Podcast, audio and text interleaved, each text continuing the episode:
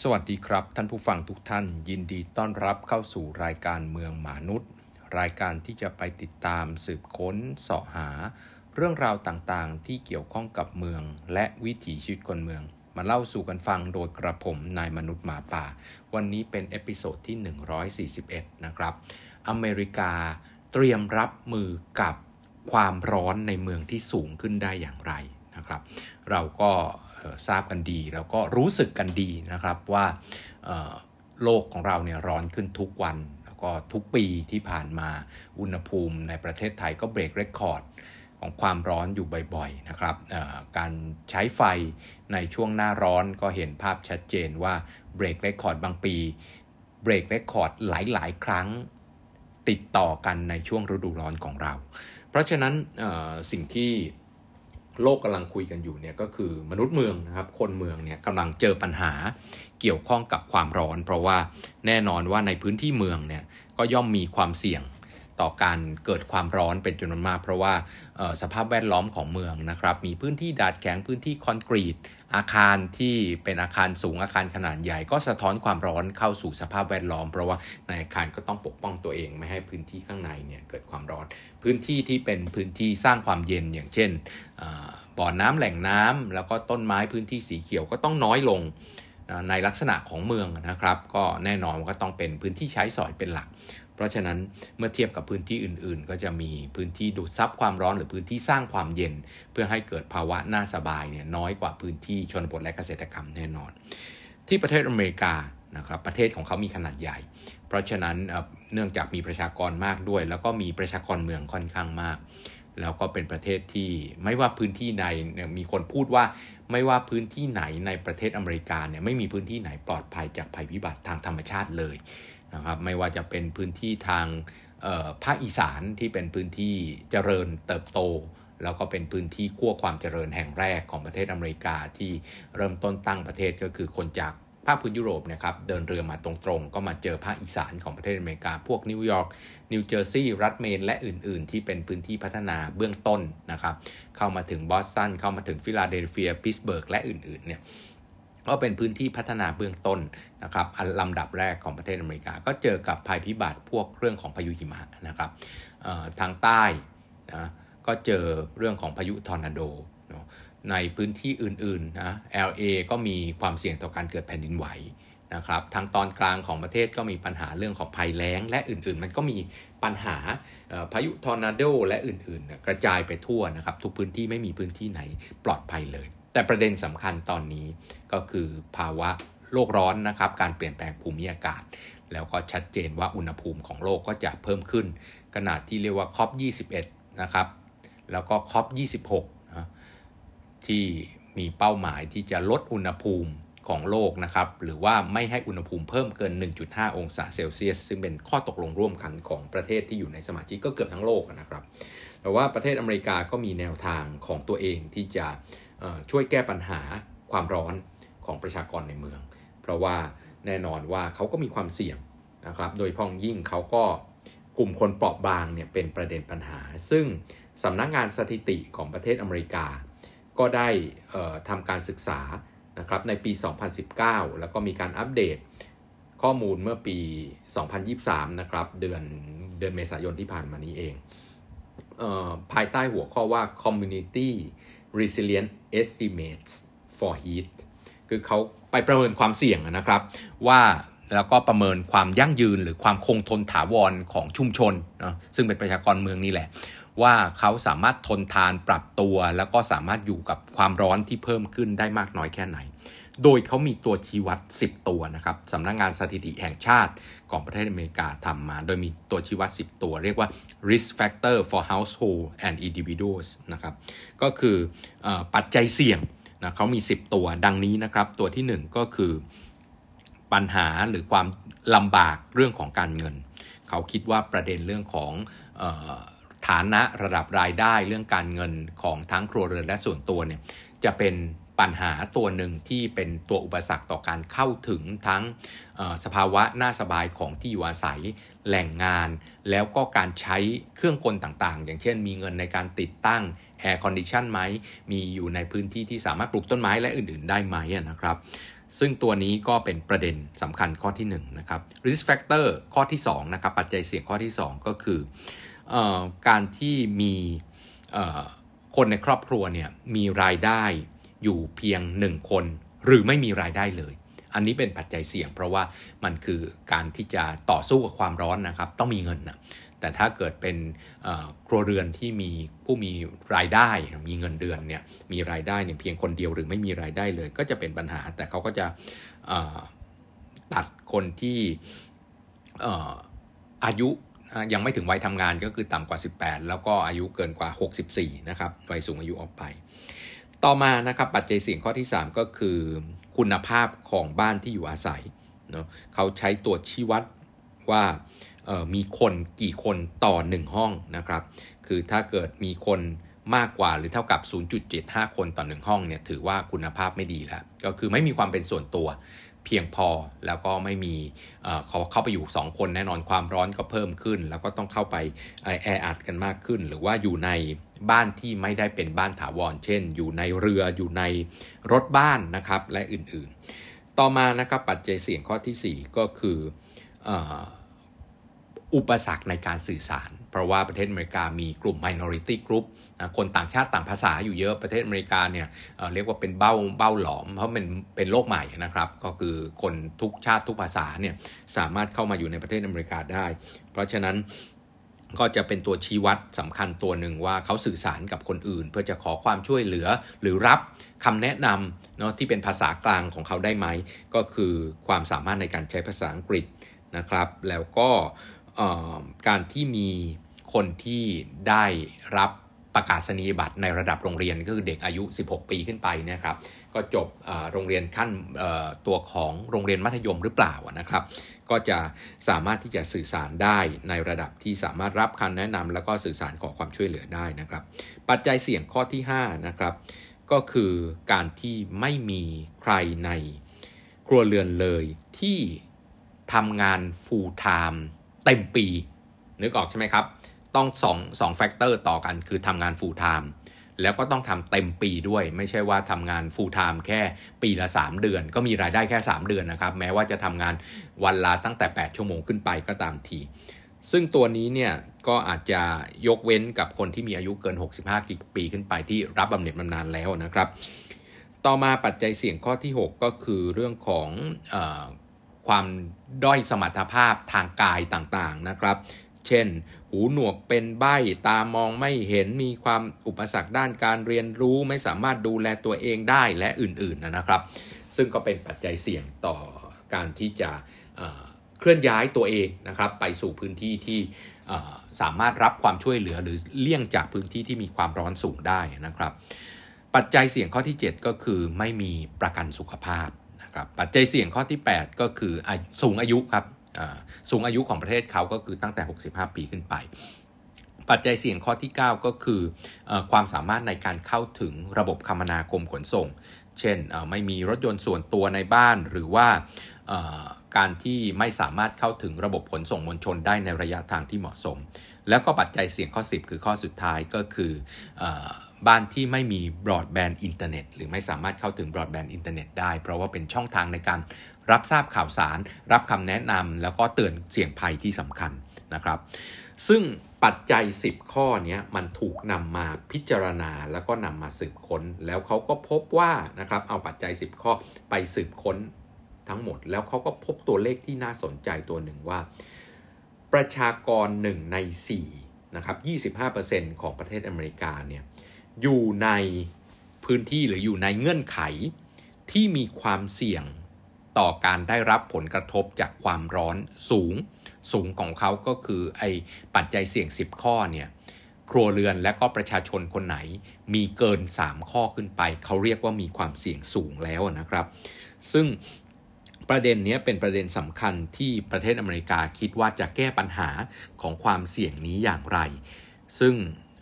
เขาจะต้อง พิจารณาทั้งเรื่องของที่อยู่อาศัยเรื่องของการเดินทางเรื่องของกลุ่มอายุ แล้วก็เรื่องของระดับรายได้ หรือความสามารถทางการเงินนะครับ จากข้อมูลตัวนี้เนี่ยมันทำให้เห็นประเด็นหนึ่งที่สำคัญก็คือว่านอกจากประมาณ 24%ก็คือ 25%หนึ่งใน4นะครับ ที่จะมีความเสี่ยงตั้งแต่ 3 ข้อขึ้นไปนะครับ จาก 10 ข้อ แต่ว่าก็ มีพบว่า 32%คือประมาณ 1 ใน 3 ของประชากรของประเทศอเมริกาเนี่ยไม่มีความเสี่ยงเลยนะครับ มีความเสี่ยงเป็นศูนย์เนาะ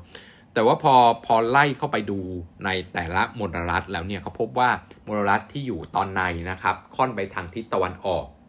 ขออภัยครับ ค่อนไปทางทิศตะวันตก ที่เขาเรียกว่า Mountain West เนี่ยก็คือรัฐนิวเม็กซิโกอาริโซนา มอนตานาเนวาดา ในบริเวณตรงนี้เนี่ยเเรียกว่าเป็นพื้นที่ที่มี ความเสี่ยงต่อการเกิด หรือรับผลกระทบด้านความร้อนต่ำนะครับ เป็นพื้นที่ที่ค่อนข้างโล่งพื้นที่เมืองขนาดเล็ก ทั้งหลายไม่ได้มีการตั้งถิ่นฐานมากนัก ยังมีสภาพแวดล้อมทางระบบธรรมชาติอยู่ค่อนข้างมาก ใช้องค์ประกอบทางตัวระบบธรรมชาติเนี่ยเป็นตัวป้องกันความร้อนที่เข้าสู่เมือง แต่ว่าปัญหาอยู่ที่รัฐเดียวครับ คือรัฐนิวเม็กซิโกด้วยเหตุว่ามีประชากรที่ยากจนนะครับต่ำกว่า เกณฑ์มาตรฐานคือมีรายได้อยู่ในต่ำกว่าเส้นความยากจนเนี่ยค่อนข้างมาก แล้วเขาก็พบว่าปัจปัจจัยหลักๆ ที่มีปัญหาก็คือว่าคำว่า financial hardship นี่แหละ ก็คือความยากลำบากทางการเงิน ความยากลำบากทางเศรษฐกิจของเขาเนี่ยก็มีโอกาสเป็นอย่างมากที่เขาจะไม่มีเครื่องปรับอากาศ หรือเครื่องมือที่จะต่อสู้กับสภาพอากาศร้อนนะครับ หรือว่ามีก็ไม่สามารถที่จะมีเงินจ่ายค่าไฟเนาะหรือว่าไม่สามารถที่จะหา องค์ประกอบต่างๆ ปรับปรุงบ้าน ปรับปรุงอาคาร และอื่นๆที่ทำให้เขาปกป้องตัวเองจากสภาพแวดล้อมภายนอกที่มีอากาศร้อนมากขึ้น ไม่ใช่เพียงแต่หน่วยงานสำนักงงานสถิติของประเทศอเมริกาเท่านั้นนะครับ Urban Land Institute ซึ่งเป็นองค์กรไม่แสวงหาผลกำไรที่ทำการค้นคว้าและวิจัยเกี่ยวกับพื้นที่เมืองเนี่ยเขาก็ ได้ทำการศึกษาแล้วก็มีข้อเสนอแนะหลาย ๆ อย่างที่ออกมาเพื่อจะแก้ปัญหานี้ เขาบอกว่าเป้าหมายหลักของประเทศอเมริกา แล้วก็เป้าหมายหลักขององค์กรของเขาก็คือ พยายามหาข้อเสนอแนะและคำแนะนำที่จะให้ประชาชนเนี่ยมีพื้นที่ปลอดภัยต่อความร้อนของอากาศที่จะทั้งอยู่อาศัยทำงานแล้วก็เพลย์นะครับ คือเล่นหรือว่าพักผ่อนหย่อนใจนั่นแหละ ซึ่งตัวนี้เนี่ยจะต้องปกป้องกับกลุ่มหลักนะครับ ที่มีปัญหาเรื่องการเงิน และไม่มีประกันสุขภาพ ตัวชี้วัดอันนี้เป็นตัวชี้วัดที่มันมีความสำคัญค่อนข้างสูงของประเทศอเมริกา เพราะว่าการไม่มีประกันสุขภาพแปลว่าคุณข้อที่ 1 คุณไม่มีตังจ่าย ค่าประกันสุขภาพ อยู่ในระดับที่ย่างยากจนมาก เพราะว่าของประเทศเขามีหลายแพ็กเกจนะครับคนจน ในระดับหนึ่งก็สามารถจ่ายประกันสุขภาพได้ ถ้าไม่มีเนี่ยคือจนมากจริงๆ กับอีกอันหนึ่งก็คือ การเข้าถึงองค์ประกอบที่จะช่วยป้องกันเนาะป้องกันความร้อนหรือสามารถปรับสภาพแวดล้อมภายในบ้านของเขาหรือภายในที่ทำงานหรือภายในสภาพแวดล้อม โดยรอบของเขาเนี่ยให้มีสภาพแวดล้อมที่ดีขึ้น ป้องกันจากความร้อนได้หรือเย็นลงได้บ้างก็ กลุ่มคนเหล่านี้เนื่องจากยากจนมากไม่มีประกันสุขภาพแล้วยังไม่มีความสามารถที่จะซื้อแอร์แล้วก็มาจ่ายค่าไฟไหวด้วยนะครับแนวทางของ Urban Land Institute เนี่ยก็มีทางออกนะครับหรือกลไกหรือข้อเสนอแนะหลากหลายประการตั้งแต่ไปทาสีของทาง ทางเดินพื้นที่ดาดแข็งอะไรต่างๆนะครับให้เป็นสีขาวเพื่อไม่ให้มันอมความร้อนให้มันสะท้อนความร้อนออกไปเลยนะไม่อมความร้อนแล้วคายออกมาก็คายออกมาจนอุณหภูมิเนี่ยมันสูงขึ้นเรื่อยๆเรื่อยๆเพราะว่าความร้อนมันคายช้ามันก็สะสมกันอยู่ตรงนั้นนะครับ หรือว่าการที่จะเเรียกว่าห่อหุ้มอาคารไปอีกชั้นหนึ่งนะมีแบบซ้อนผนังหรือซ้อนองค์ประกอบต่างๆ ขึ้นมาเพื่ออสร้างร่มเงาให้กับตัวอาคารนะครับ แล้วก็เสนอกระทั่งว่ามีเรียกว่า resilient hub ก็คือมีจุดต่างๆภายในเมืองนะครับในพื้นที่สาธารณะของเมืองที่มีแอร์ที่มีความเย็นนะครับ มีน้ำดื่มเย็น ๆ ให้ประชาชนที่ไม่สามารถที่จะเข้าถึงพวกองค์ประกอบที่ทำให้ตัวเองเย็นเนื่องจากยากจนหรือว่าอยู่ในระยะไกลก็ตามเนี่ยก็จะมีจุดเหล่านี้นะครับ มีเป็นตัวของ shelter เป็นอาคารต่างๆ ที่มีแอร์มีน้ำดื่มมีอะไรต่างๆ ที่ทำให้ประชาชนสามารถพักได้เนาะในเวลาที่สภาพอากาศภายนอกร้อนมากๆ แล้วก็เขาก็พบว่ามันก็มีอีกส่วนหนึ่งที่เป็นปัญหาใหญ่ในภาพรวม ก็คือว่าอาคารหลายๆหลังเนาะที่ใช้งานอยู่ทุกวันนี้มันเป็นอาคารเก่าครับ แล้วก็ เจ้าของอาคารเนี่ยไม่มีเงินเพียงพอที่จะปรับปรุงอาคารให้ทันยุคทันสมัย แล้วก็สามารถที่จะมีฉนวนความร้อน มีการป้องกันความร้อน หรือมีรูปแบบที่เหมาะสมกับสภาพอากาศที่ร้อนขึ้นเรื่อย ๆ ได้นึกถึงนะครับสร้างบ้านสมัยก่อนก็อากาศยังไม่ร้อนเท่านี้เพราะฉะนั้นบ้านสมัยก่อนก็ไม่ได้ทนทานหรือไม่ได้มีแบบฉนวนกันความร้อนไม่ได้ใช้เรื่องของวัสดุที่สามารถสะท้อนความร้อนได้ดีและอื่นเพราะว่า โจทย์ในยุคนั้นมันไม่ได้ร้อนขนาดนี้ครับ เหมือนกับภาคพื้นยุโรปเนี่ย ตอนที่เขาเจอฮีทเวฟเนี่ยคนตายเยอะมากเนาะอย่างเมื่อปีประมาณ 2005 นะครับฮีทเวฟเข้าเข้ายุโรปเนี่ย มหานครปารีสนะ คนตายหลายร้อยคน หลายร้อยคนขนาดว่าโรงพยาบาลเนี่ยต้องเปิดห้องเก็บศพฉุกเฉิน ที่กันไว้ใช้นะครับสำรองไว้ใช้สำหรับในกรณีเกิดภัยพิบัติขนาดใหญ่อะฮีทเวฟ ตายเยอะขนาดนั้นนะครับ เพราะว่าโครงสร้างอาคารของเมืองใหญ่ในภาคพื้นยุโรปเนี่ยมันไม่มีแอร์ครับมันไม่มีแอร์เลย แล้วก็มันถูกออกแบบมาแบบเก่าที่ป้องกันตัวเองจากความเย็นข้างนอกอะ่ะในโลกในยุคที่อากาศยังเย็นอยู่ ลองนึกถึงว่าเเมืองในภาคพื้นยุโรปในพ้องยิ่งยุโรปค่อนข้างเหนือยุโรปกลางค่อนข้างเหนือเนี่ยปีหนึ่งเนี่ยมันร้อนแค่หนึ่งถึงสองเดือนนะถ้ามีติดแอร์เอาไว้เนี่ยต่อให้มีเงินติดแอร์เนี่ยแอร์ไม่ได้เปิด 10 เดือนต่อปีเนี่ยแอร์พังครับ แล้วก็ค่าแรงในการซ่อมบำรุงดูแลรักษาเนี่ยโหดร้ายมาก รวมถึงค่าไฟในภาคพื้นยุโรปก็โหดร้ายมาก แอร์ใช้ไฟเยอะมากๆนะครับ เหมือนกับบ้านเราที่ที่เสียค่าไฟกันเป็นจำนวนมากเพราะเปิดแอร์ในช่วงพอเปิดแอร์ในช่วงหน้าร้อนเนี่ยมันก็เป็นประเด็นว่าตัวอาคารทั้งหลายเนี่ยครับมันไม่สามารถที่จะมีทุนทรัพย์ พอที่จะไปปรับปรุงทั้งเปลือกอาคาร เนาะให้สามารถมีฉนวนกันความร้อนสะท้อนความร้อนได้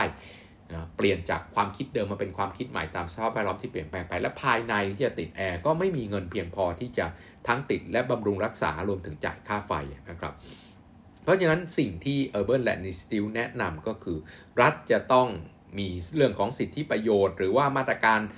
ลดต่างๆนะครับลดค่าใช้จ่ายต่างๆ หรือลดต้นทุนต่างๆ เพื่อ สนับสนุนอำนวยความสะดวก เอื้ออำนวยให้เจ้าของอาคารเนี่ยเขาสามารถปรับปรุงอาคาร ได้ในราคาที่เขาจ่ายไหว เพราะว่าไอ้ปัจจัยหรือประเด็นด้านความร้อนที่เพิ่มขึ้นเนี่ยมันต้องเพิ่มขึ้นเรื่อยๆครับเขาคาดการณ์ว่ามันเพิ่มขึ้นเรื่อยๆ ไม่ใช่บอกว่าพ้นหน้าร้อนนี้ไปมาสู่หน้าหนาวแล้วลืมกันไปได้ไม่ใช่ครับ เพราะว่าหน้าร้อนต่อไปมันก็จะร้อนขึ้นอีกร้อนขึ้นอีก ถ้าเกิดยังไม่ลงทุนในการปรับปรุงรัฐไม่สนับสนุนเนี่ยมันไม่มันต่อไปทนความร้อนกันไม่ได้หรอกครับ แล้วก็สิ่งที่เขายังเสนอแนะ เพิ่มเติมก็คือไม่ใช่แค่เรื่องของอาคารเท่านั้น แต่เขาพูดถึงการเพิ่มพื้นที่สีเขียว การเพิ่มต้นไม้นะครับ เพิ่มพื้นที่สาธารณะ เพิ่มสวนสาธารณะต่างๆ เพื่อจะลด ปัญหาความร้อนในเมืองและที่เป็นปัญหาใหญ่ ๆ ของเมืองก็คือ Urban Heat Island นะครับ ก็คือไอเกาะความร้อนที่เกิดจากความร้อนสะสมขึ้นในเมืองนี่แหละครับ เพราะฉะนั้นองค์ประกอบสำคัญอีกอันหนึ่งก็คือ Green Infrastructure ซึ่งทาง Urban Land Institute เขาก็ทำการสนับสนุนตัวนี้ขึ้นมา แล้วก็บอกว่าในฐานะนักผังเมืองเนี่ยจำเป็นครับที่จะต้องอพูดถึงหรือให้ความสำคัญกับการเติมพื้นที่ต่างๆ ที่จะทำให้เกิดความเย็นนะครับ หรือสร้างพื้นที่ที่สามารถที่จะดูดซับความร้อนขึ้นในเมืองให้ได้ ซึ่งในอนาคตเนี่ยนะครับ มันจะเป็นประเด็นสำคัญที่จะต้องที่ประเทศอเมริกาเนี่ยจะต้องรับมือแล้วก็ก็เห็นภาพนะครับตัวเลขของคนที่ตายจาก ฮิตฮิสโตรกหรือว่าได้รับความร้อนจนร่างกายทนไม่ไหวนะครับ รับไม่ไหวจนถึงขั้นต้องเสียชีวิตไปเนื่องจากอากาศมันร้อนจนทนไม่ไหวเนี่ยมันมากขึ้นเรื่อยๆ ทุกปี แล้วก็แน่นอนสังคมผู้สูงอายุนะครับ ยิ่งมีผู้สูงอายุมากขึ้นเท่าไหร่เนาะเราก็จะเจอคนที่มีความอ่อนไหว หรือมีความเปราะบางต่อความร้อนมากขึ้นเท่านั้น เพราะฉะนั้นเป็นองค์ประกอบสำคัญที่หน่วยงานภาครัฐทั้งหลายเนี่ย จะต้องเข้าไปแท็กเกิลกับปัญหาแล้วเขาก็ชี้มาแล้วครับว่าปัจจัยเสี่ยง 10 ข้อนะครับทั้งเรื่องของการเงินซึ่งเป็นตัวหลัก แล้วก็นำไปสู่เรื่องอื่น ๆ ทั้งเรื่องของคุณภาพที่อยู่อาศัย คุณภาพของสภาพแวดล้อมต่างๆ เรื่องของประกันสุขภาพและอื่น ๆ ที่จะต้องทำการพัฒนาแล้วก็ช่วยเหลือกันต่อไป หันมามองประเทศไทยครับ ประเทศไทยก็ยังต่างคนต่างทำนะครับ ปล่อยให้ประชาชนมีชีวิตไปตามเรื่องของยถากรรม ใครจะมีตังไปติดแอร์ได้ ก็ติดแอร์กันไป จ่ายค่าไฟกันไป แต่ยังไม่มีมาตรการใด ๆ ที่จะเเห็นภาพรวมว่าเราจะต้องมีเป้าหมายที่จะลดความร้อนในเมืองในรูปแบบไหน ทั้งเรื่องของการใช้ชีวิตของประชาชน เรื่องของคมนาคมขนส่ง โครงสร้างพื้นฐาน มาตรฐานอาคาร มาตรฐานพื้นที่สีเขียวและอื่น เรายังไม่ได้ขยับตรงนั้นเลย เรายัางตามหลังประเทศที่ที่เขาเริ่มขยับไปนานแล้วนะครับ แล้วก็เป็นเรื่องสำคัญ เพราะพวกนี้ไม่ได้ออกมาตรการแล้วกับพิบตาปุ๊บเนาะมันสามารถเกิดขึ้นได้เลยตามนั้น มันใช้เวลา แล้วระหว่างนั้นก็จะมีคนเสียชีวิต หรือได้รับผลกระทบต่อความร้อนไปเรื่อยๆ เป็นสิ่งที่เราต้องขับเคลื่อนตั้งแต่วันนี้ครับ วันนี้ก็ต้องลาไปแค่นี้กับเมืองมนุษย์ และกระผมในมนุษย์หมาป่า แล้วพบกันใหม่ในเอพิโซดต่อไปเหล่านี้ลาไปแค่นี้สวัสดีครับ